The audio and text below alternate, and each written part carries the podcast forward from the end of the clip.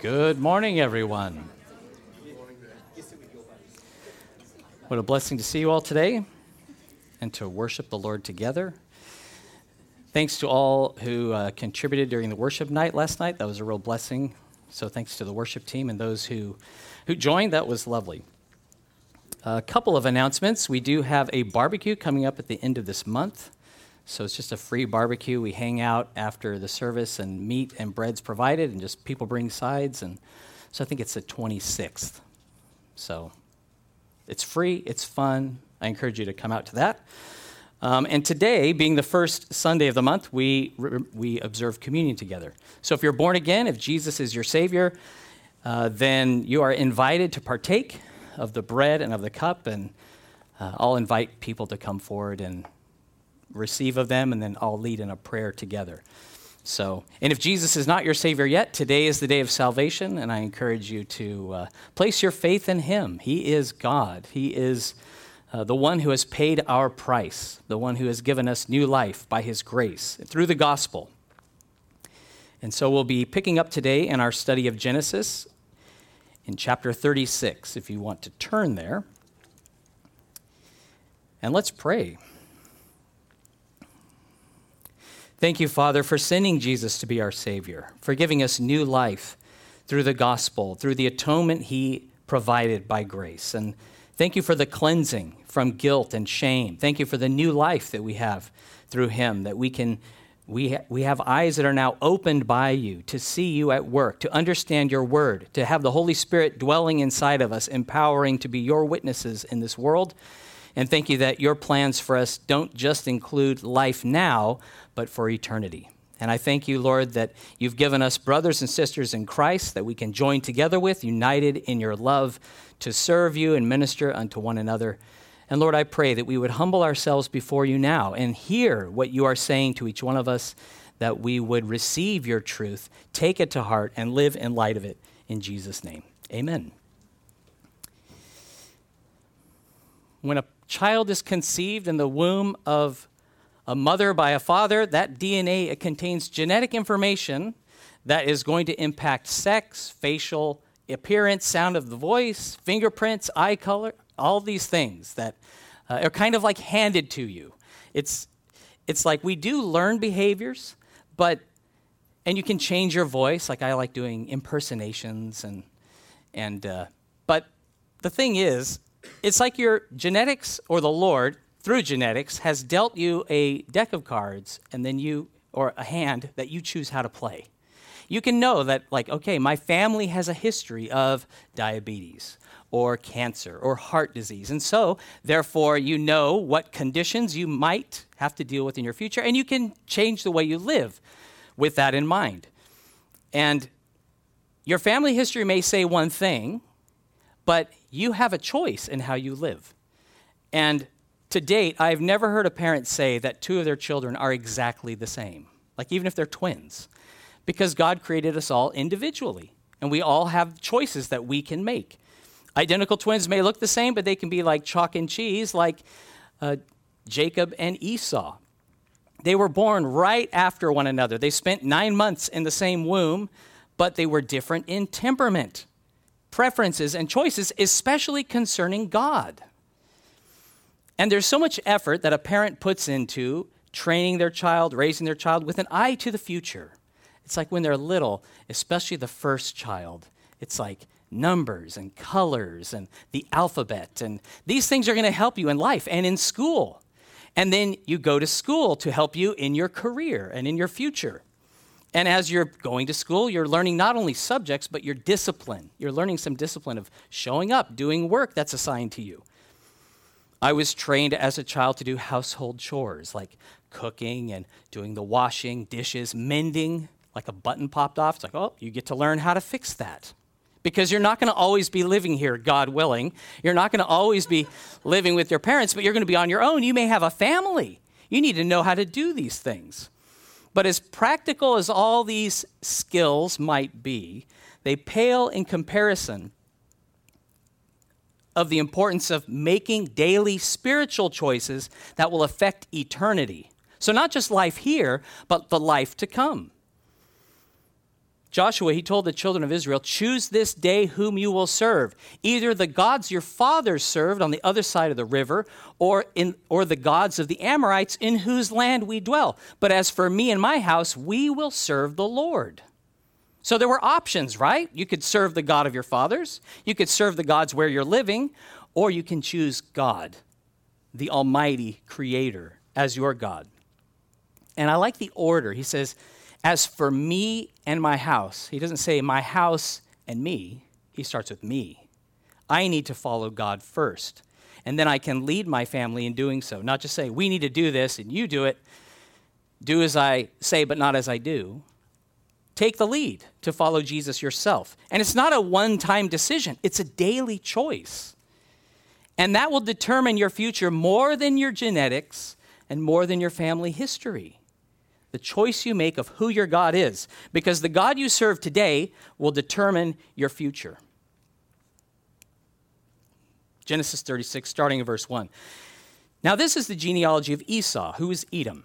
Esau took his wives from the daughters of Canaan Adah, the daughter of Elon the Hittite, Oholibamah, the daughter of Anah, the daughter of Zibeon the Hivite, and Basemath, Ishmael's daughter, sister of Nebajoth. Now Adah bore Eliphaz to Esau, and Basemath bore Reuel. And Oholibamah bore Jeush, Jaalam, and Korah. These were the sons of Esau who were born to him in the land of Canaan. So, this chapter, we have a detailed genealogy of Esau, the eldest son of Isaac, twin brother to Jacob. And this follows the pattern throughout the book of Genesis that there's a limited genealogy given to those through whom the Messiah did not come. So when Cain, remember, he killed his brother Abel, he was sent away, God sent him. And then as he left, it kind of wraps up his genealogy. We hear a little bit about his family, but then the, the historical narrative follows the line of Seth to Noah. It talks about Noah and then continues on focusing on the one through whom the Messiah would come.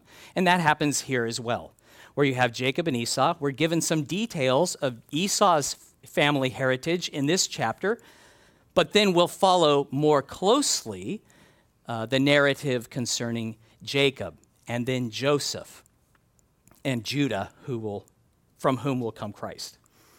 So, this passage it tells us that Esau had taken two wives of Canaan, Adah and Aholibamah, and when he heard Jacob say, you know, hey, Jacob, when Isaac told Jacob to marry a woman within their family, he's like, well, if that makes our parents happy, I'll take a daughter of Ishmael. So he goes and marries Basemath.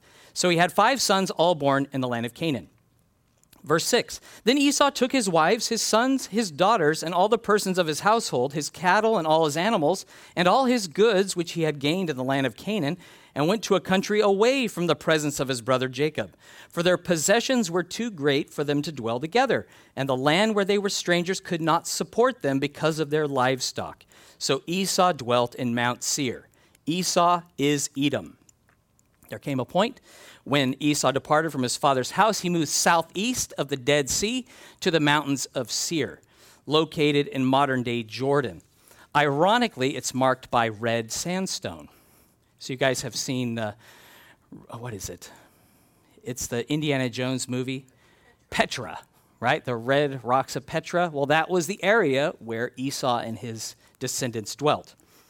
And God had said in Joshua 24 4, To Isaac I gave Jacob and Esau. To Esau I gave the mountains of Seir to possess, but Jacob and his children went down to Egypt. So Esau took everything that he acquired from Canaan he moved away from Jacob because the land could not support them both. Being an arid region, you don't have uh, adequate water or grazing for vast flocks and herds that they had, and so he decided to move on. And this had been prophesied by his father Isaac when he blessed him in Genesis 27:40. He said, "By your sword you shall live, and you shall serve your brother, and it shall come to pass when you become restless that you shall break his yoke from your neck." Esau's sons were born in Canaan and he left Canaan. Jacob's sons were born out of Canaan and he moved into Canaan, the land that God had promised to give him. Now, when this historical book was penned by Moses, Edom was a nation that the Israelites or the Hebrews at that time knew. They knew who Edomites were. They were the first group of people that attacked them when they came out of Egypt. the Amalekites attacked them. Though they shared the same father, Edom was the archetypal enemy of the Jews. And God reminded his people, like, you guys share the same ancestor. Isaac was your father. And it says this in Deuteronomy 23 7 You shall not abhor an Edomite, for he is your brother. You shall not abhor an Egyptian, because you were an alien in his land. The children of the third generation born to them may enter the assembly of the Lord the Hebrews were treated harshly by the Edomites, by the Egyptians, but they were told to not hate them. Like, do not hate them. Remember, you share the same father. And don't hate the Egyptians because you lived in their land. And Jesus went even further than that. He, he didn't say just don't hate people, he said, love your enemies, do good to those who hate you, pray for those, and bless those who spitefully use and persecute you. Now, we're beneficiaries of God's grace to us. And so we are to give his love and grace and compassion to others, even enemies. Now, from Genesis 36, verses 10 through 30, we see this genealogy followed through successive generations. We'll see that there are chiefs and kings who ruled Edom. And rather than a verse by verse exposition of these names that won't be mentioned again in Scripture, I'm just going to highlight notable portions of them for a purpose. So in verse 12, we see there's a notable mention of Amalek, who's the grandson of Esau. Now, as mentioned before, the Amalekites, they were the people who attacked the Hebrews in Exodus 7, and they were defeated by God. It was that famous battle when, whenever Moses held aloft the staff of God, the rod of God, the Israelites began to prevail.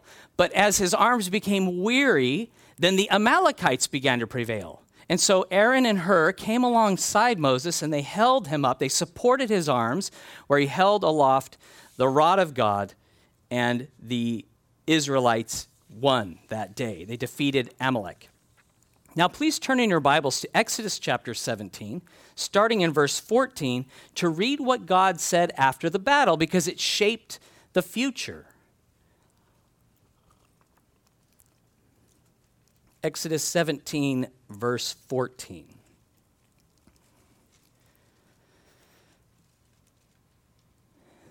Then the Lord said to Moses, Write this for a memorial in the book and recount it in the hearing of Joshua, that I will utterly blot out the remembrance of Amalek from under heaven. And Moses built an altar and called its name, The Lord is my banner. For he said, Because the Lord has sworn, the Lord will have war with Amalek from generation to generation. Now, the Amalekites, they were descendants of Esau, they were of Edom. They were beaten that day, but they didn't die out. They continued to be an enemy to Israel. And so God's like, tell Joshua, who's going to lead the people after you, that these people, you will have perpetual conflict with them from now on. And, and he said, What I'm going to do, though, is I'm going to blot out the remembrance of them as if they never had been. And though the Amalekites, they troubled Israel for centuries, God prophesied their end. He said, This is how it's going to turn out for them.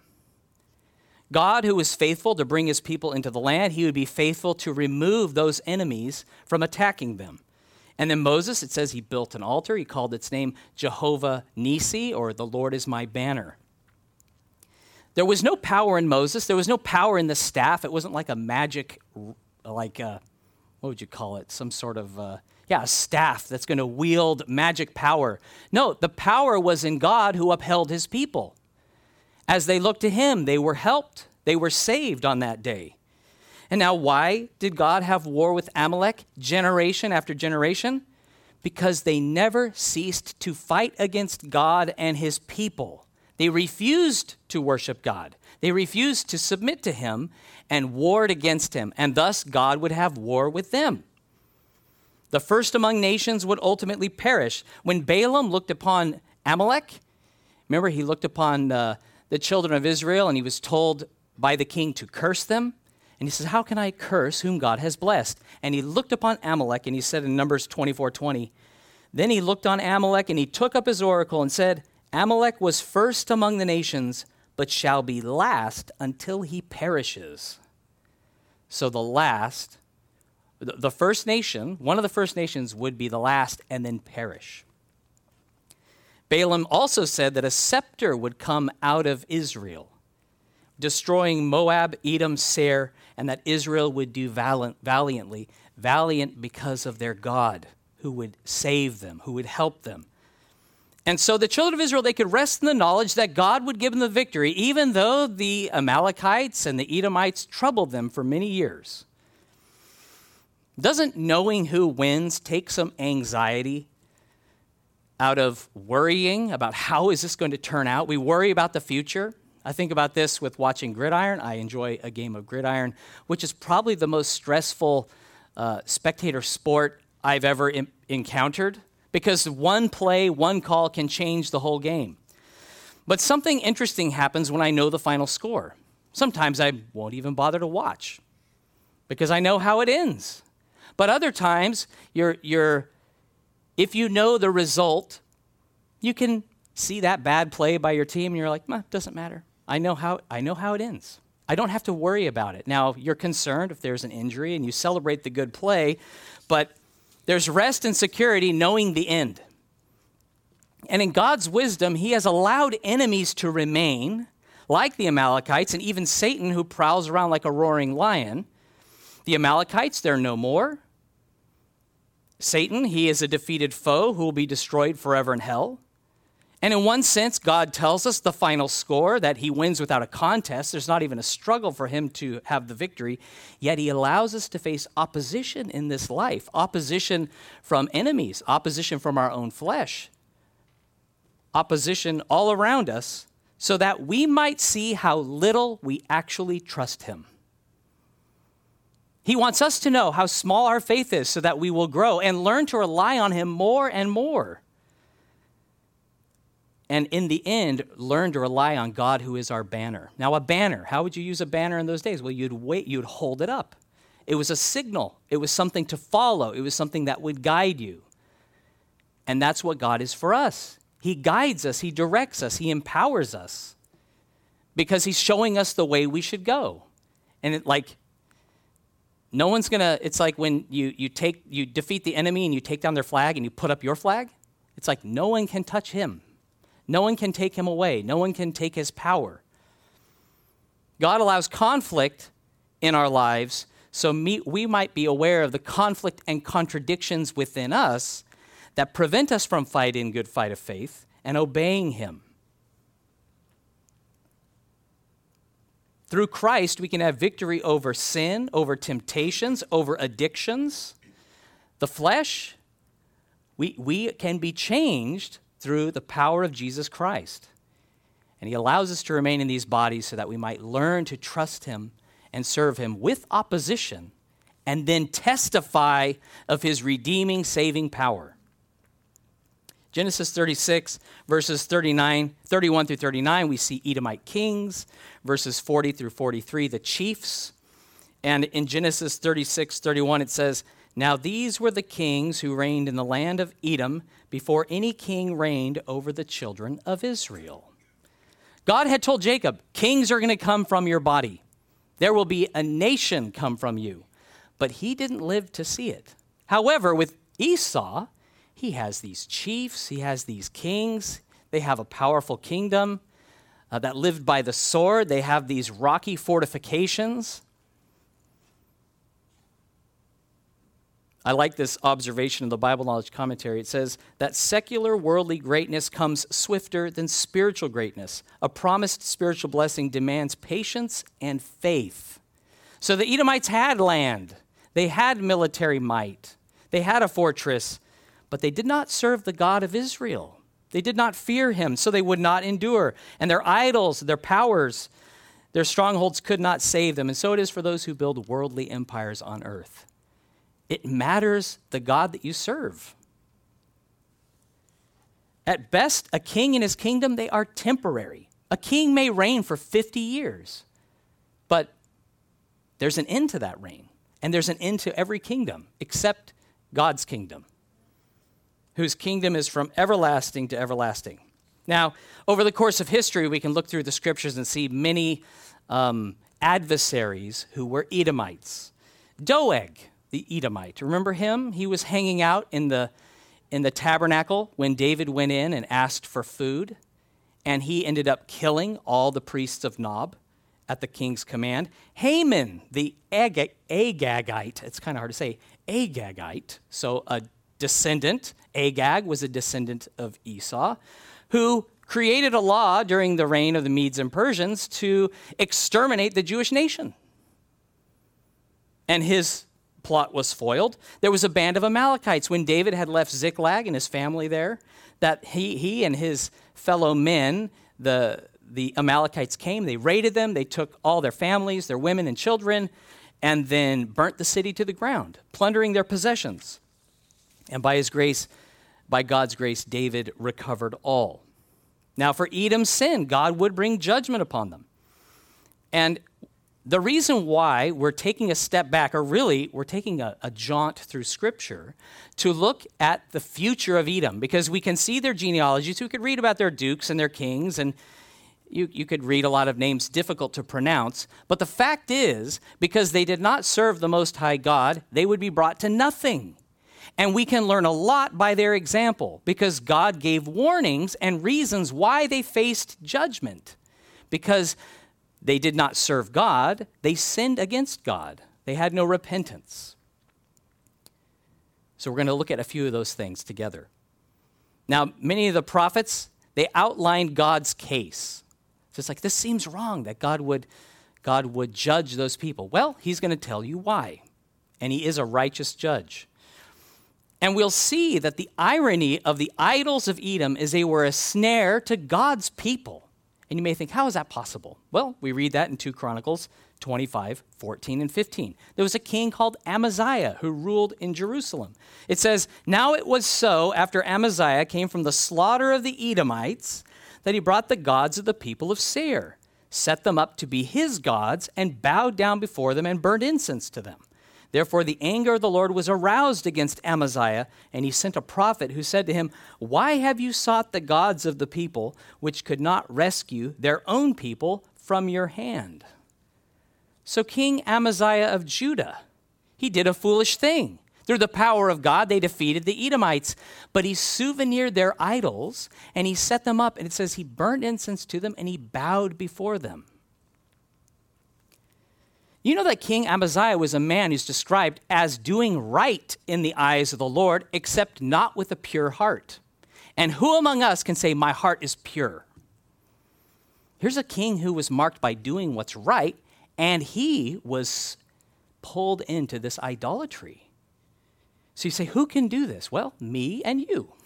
If Amaziah can do it, we can do it. We are at risk when we take our eyes off the living God. We stop trusting him. Because the things that Amaziah did, he did some amazing things. It said that he followed the law in punishing evildoers and not their children. And then, when he had hired mercenaries for a hundred talents of silver, he obeyed God that said, Send them home. Don't use them. Yeah, you're out a hundred talents of silver. That's 3,400 kilos of silver. Millions. He said, Okay, God, I'll obey you with all this. I'm, I'm, I will lose that money. I will lose 100 talents of silver because I want to obey you. But what does he do? He's bowing down to these idols. So, this is a warning to us that we too can be swayed from doing what's right when our heart is not right before the Lord. He had idols in his heart and it led to his demise. It led to his downfall. Because when he was confronted by a prophet, so God sent a prophet to, to say, Hey, why are you doing this? And he says, Don't make me kill you. And God's like, As you are going to do, thinking to do to him, that's what's going to happen to you. I will bring this upon your own head. And so it's relevant for us to see what led to the demise of anointed kings, kings chosen and anointed by God. What led to their downfall? What led to the downfall of a nation? We shouldn't be walking in their steps. By God's grace, we can look and learn and avoid the evil. So, from the reign of David, we read the kingdom of Edom it grew weaker, but their disdain for God and their hatred for God's people remained as potent as ever. They gladly watched when the children of Israel suffered at the hands of the Assyrians and the Babylonians. They had these defeats and prolonged sieges, and they were finally overthrown. And this bigotry, this hatred towards Israel, was demonstrated in Psalm 137 7. This is what the, the psalmist said Remember, O Lord, against the sons of Edom, the day of Jerusalem, who said, Raze it, raze it to its very foundations. He recalls, you know, when Israel was getting sacked, when Jerusalem was taken by the Babylonians, they were like, bring them down, raze it to the ground, uncover the foundations, tear down the temple, tear down the walls, ruin them. They were celebrating. They were drinking and celebrating the, the fall of Israel and the death of people. It's like they cheered on the enemies to annihilate, to destroy. And this is one thing that led to their demise, the Edomites, was their desire for revenge. Ezekiel 25, 12, it says, Thus says the Lord God, because of what Edom did against the house of Judah by taking vengeance, and has greatly offended by avenging itself on them, therefore, thus says the Lord God, I will also stretch my hand out against Edom, cut off man and beast from it, and make it desolate from Teman. Dedan shall fall by the sword. I will lay my vengeance on Edom by the hand of my people Israel, that they may do in Edom according to my anger and according to my fury, and they shall know my vengeance, says the Lord God. So the Edomites, they took vengeance upon the Israelites, and God said, They will see my vengeance. And it is a fearful thing to fall into the hands of a living God. So, in addition to vengeance, that desire to avenge themselves, we see they had hatred in their hearts, and it was fueled by wrath and anger. Amos 1 11 and 12. Thus says the Lord, For three transgressions of Edom and for four, I will not turn away its punishment, because he pursued his brother with the sword and cast off all pity. His anger tore perpetually, and he kept his wrath forever. But I will send a fire upon Teman, which shall devour the palaces of Bozrah. So, wrath, it's described as a sinful work of the flesh. It's connected with rage and outbursts, indignation and excess. And this word in Amos, wrath, it's rendered arrogant pride in Proverbs 21 24 in the King James. So it's like arrogance, hatred. Has anyone in here ever held a grudge against somebody? And you celebrated when they got what they deserved? You were like, yes. Know that when you're looking at these Edomites, you are seeing a reflection of yourself. I need to, eh, I need to admit this. Like, have I done what they did? Now, I haven't annihilated anybody, but that's where hatred leads. That's where vengeance leads to death and the death of those who are ensnared by it. we see that God can wield wrath, right? Because he's a righteous God, he's compassionate, he's just, he's merciful. His judgment is always mixed with mercy. But the wrath of man, it says in Ephesians 2 3, it bows to the lusts of the flesh and the mind. And because the Edomites justified wrath, they pursued to destroy. It says they cast off all pity. They didn't care about them. In the New Testament, when we see exhortations to put off wrath, we always see it connected, or very often connected with the words we say. Because we might think that wrath is just like uh, punch, getting into punch ups and getting physical with people, but really it's the words coming out of your mouth that's revealing a heart that has hatred, wrath towards them. So, angry words, malicious words, slanderous words. And when we put off restraint and we go, you know what, I'm fed up and I'm going to give you a piece of my mind without love or care, that is wrath. That is sin because we always go too far. We overstep the line and transgress. And when wrath becomes a way of life for you, so it's one thing to have an outburst. We should confess that as sin. But when it's a way of life for us, it will destroy us like it did the Edomites. God judged Edom for taking vengeance, for wrath, and we see for violence against God's people. Joel 3:19 it says Egypt shall be a desolation and Edom a desolate wilderness because of violence against the people of Judah for they have shed innocent blood in their land. We read back in early Genesis God looked upon the world and he saw that it was filled with violence it was corrupted. Now violence again isn't necessarily physical. It is asserting self without regard of God or others not caring about what others feel, it's caring for yourself and doing what you want. So, domestic violence, it's a pattern of abusive behavior used to gain control or power or influence over others, whether it's intimidation, threats, humiliation, and verbal assault. So, it can be things you say, it could be things you withhold, right? That violence, it is not always physical. So we can be guilty of violence without lifting a finger. When we live, live to please self and to subjugate others to our will, that is violence. So it's violence to manipulate someone by fear, by guilting them to comply, by putting them down, by coercion, by isolation. This is us. Like this is the flesh. This, these things mark the flesh because we, from a very young age. We want our way.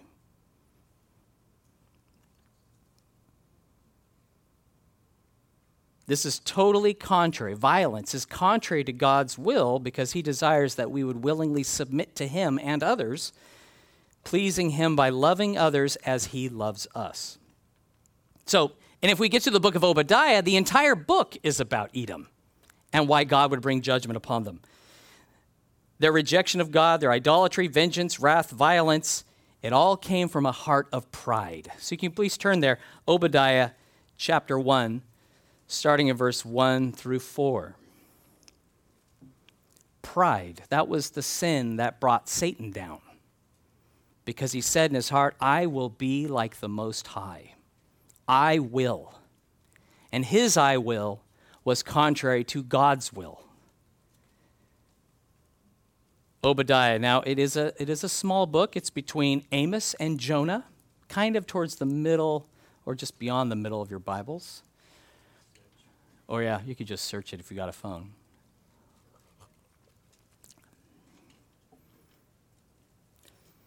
Or if you have tabs. Do they even use tabs anymore? Anyone, anyone here have a Bible with tabs on it?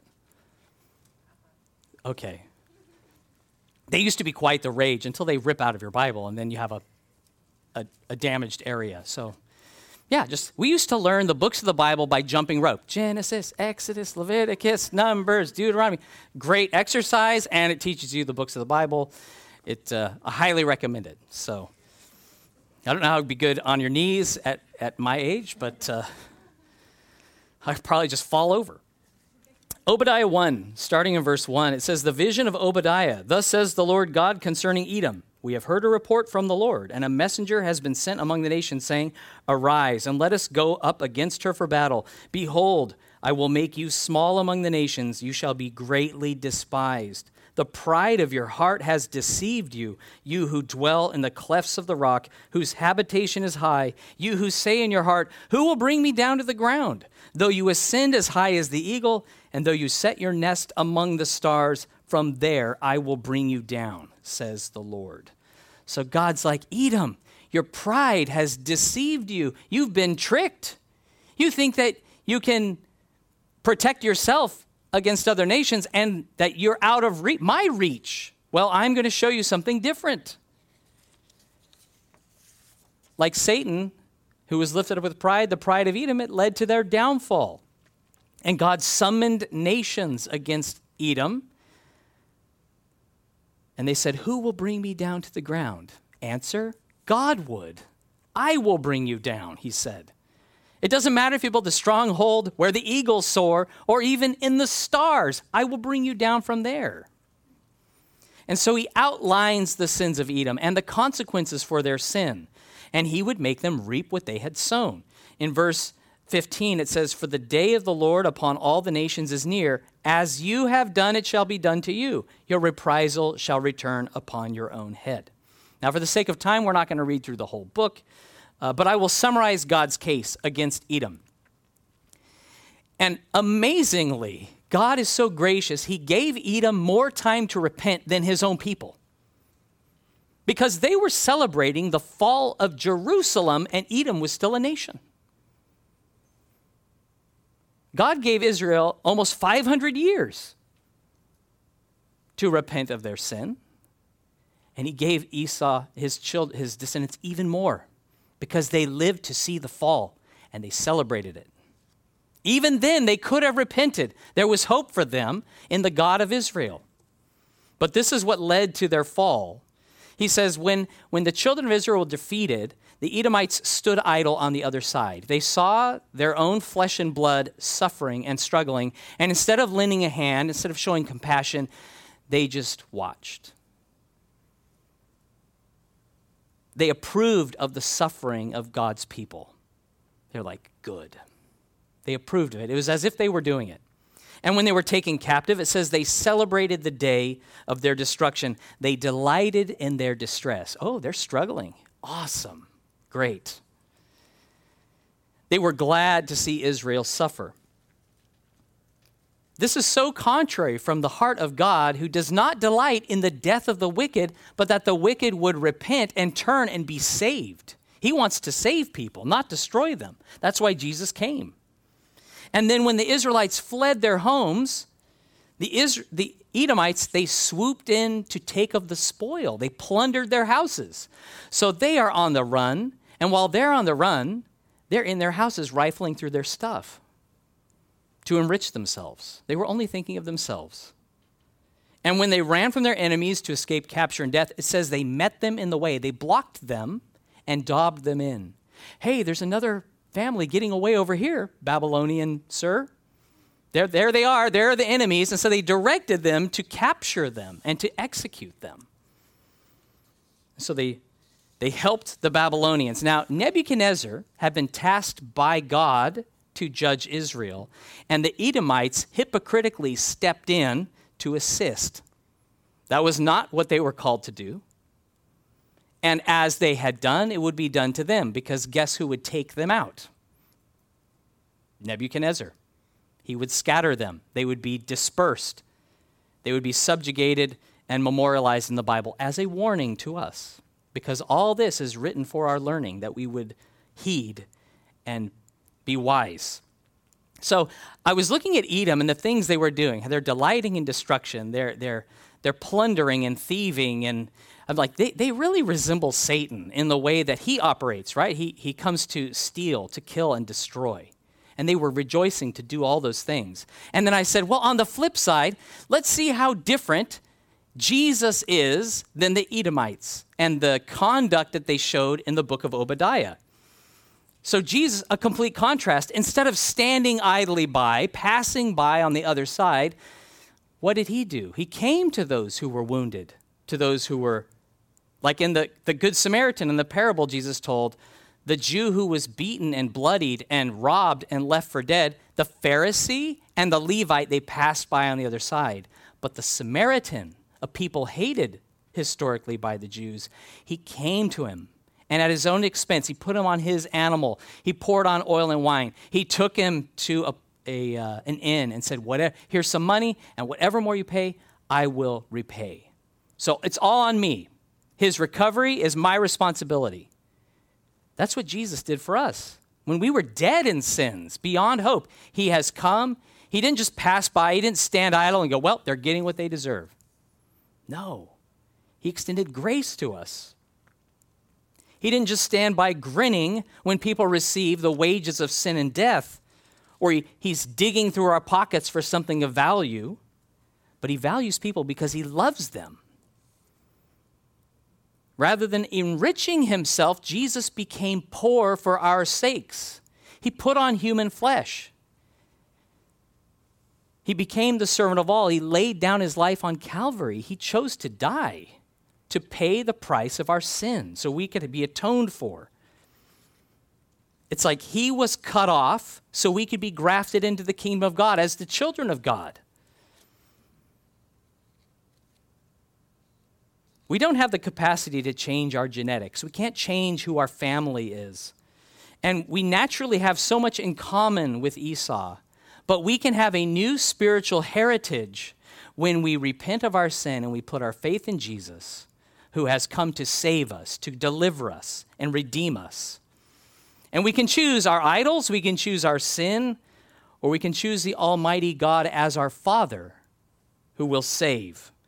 So we can follow the pattern of the world and leading to death, of pride, of arrogance, or we can repent and cry out to the rock of salvation who grants abundant, everlasting life. So, Jesus, He's the King and Kings and Lord of Lords. His, his kingdom is an everlasting kingdom. Edom, no more. So, as we prepare to receive communion in obedience to the command of Christ, please turn in your Bibles to Re- Revelation 1, starting in verse 4. Now, before Jesus went to the cross, as they observed the, the Passover meal together, he took elements of that meal and pointed to what would take place in a day's time that he would be broken, that his blood would be poured out and that he would provide atonement for sinners. And so he said, Take, eat of this bread that's broken to symbolize my broken body, and drink of the cup of the new covenant in my blood that would supersede the covenant of law. And he said, In doing so, Paul wrote in 1 Corinthians 11 that we proclaim our Lord's death until he comes. Because Jesus, he went to the cross. He died, he was buried. Three days later, he rose from the dead. And he ascended to the Father, where he lives to make intercession for us. And one day he is going to return. And so we must be ready for him. He is risen, he is living. So I want to read this passage in Revelation 1, starting in verse 4. It says, John to the seven churches which are in Asia, grace to you and peace from him who was, and who, who is, and who was, and who is to come and from the seven spirits who are before his throne, and from Jesus Christ, the faithful witness, the firstborn from the dead, and the ruler over the kings of the earth. To him who loved us and washed us from our sins in his own blood, and has made us kings and priests to his God and Father, to him be glory and dominion forever and ever. Amen. When Jesus died on the cross, he demonstrated love for us while we were sinners. We were enemies of God. We were strangers. We were cut off from the commonwealth of God, but now we have been brought near through his shed blood, that we now have forgiveness possible. And because Jesus was without sin and his sacrifice was acceptable, he provided that payment that we can receive by faith in Him. It's like we can go from being dead in sins to being alive to God, washed clean, free of guilt and shame. And he says, made kings and priests unto God. We've been redeemed, we've been purchased. We have a new father now. We have a new life because we've been born again, and now the Holy Spirit has taken up residence within us. And I love that. Kings and priests. We were once slaves to sin, but now we can rule over it. We can learn to keep our vessels in purity. And we who were unclean due to our wickedness, now we've been anointed with the Holy Spirit and serve Him as His ministers, like the priests did, who were anointed with oil. We've been anointed with the Holy Spirit. So the God you worship, it determines your future. And naturally, we have everything in common with Edom. That's our natural state. But Jesus has come and paid the price so that we can be redeemed. We can be washed clean. Now, it would be very cool if you could show me that you descended from a king. Like, you know, my great, great, great, great grandfather was the king of this nation at one point. So I'm royalty. That's, that's great. That's really cool. I'm not going to ask you where your, your throne is or your crown, but um, how much better it would be to show that you are the child of the King of Kings who's alive and who rules and reigns over a real kingdom. The kingdom before all other kingdoms must bow because we have Christ as our King. So let's be those who confess our sin and repent, who, who say, you know, there are aspects of my life, and be specific, that look a lot like Esau or Edom, even though Christ is my king. And Lord, help me. Help me to walk in your ways, having been purchased and cleansed by him. And it's so amazing that God, in exchange for our tears of sorrow for our sin, will change them to tears of joy because he is a Savior and a Redeemer. And if you do not know Christ, give your heart to him, give your life to him, confess your sin and repent. And, and confess, and there's, there's no shortage of things to confess, but know that there is life and forgiveness and a future for those who are in Christ. And that offer is extended to everyone. No one is too far from God because he has come to us. He has become a person like us so that we could be purchased and redeemed by his grace. So, could I invite the worship team to come up, please? And we will sing a song. During that song, if Jesus Christ is your Savior, if if God is your Father, then come, please come up and take of the cup and the bread, and then I will just lead us in a prayer so we can partake together. And let's pray. Lord, thank you so much that you have sent Jesus to be our Savior because sin is so, so wretched and ugly. And it just mars us who have been created in your image. It dooms us to destruction. There was no hope for us in our sins, but you have changed everything by sending Jesus to be our Savior, to be our King to be, and for you to be our Father, adopting us by this new covenant in His blood. So we thank you, Lord, that you have provided a way of escape for us, that you've provided a way to receive eternal life and forgiveness. And I pray, Lord, that you would help us to see our need for you, how, how much or how little we actually trust you, and that we, we look to you now to provide guidance and strength and wisdom so that we might love one another as you loved us, how we might be as Jesus is, who is holy and undefiled and perfect, full of compassion and mercy. Thank you, Lord, that you have made a way of salvation. And I pray, Lord, that we would rejoice in your way, that we'd be not, not like the Edomites who gave place to hatred and pride and violence, self seeking thinking they were beyond the reach of God. Thank you, Lord, that you have come to us. We thank you and praise you, Lord, for your goodness to us all, for receiving us into your kingdom when we trust in you. In Jesus' name we pray. Amen.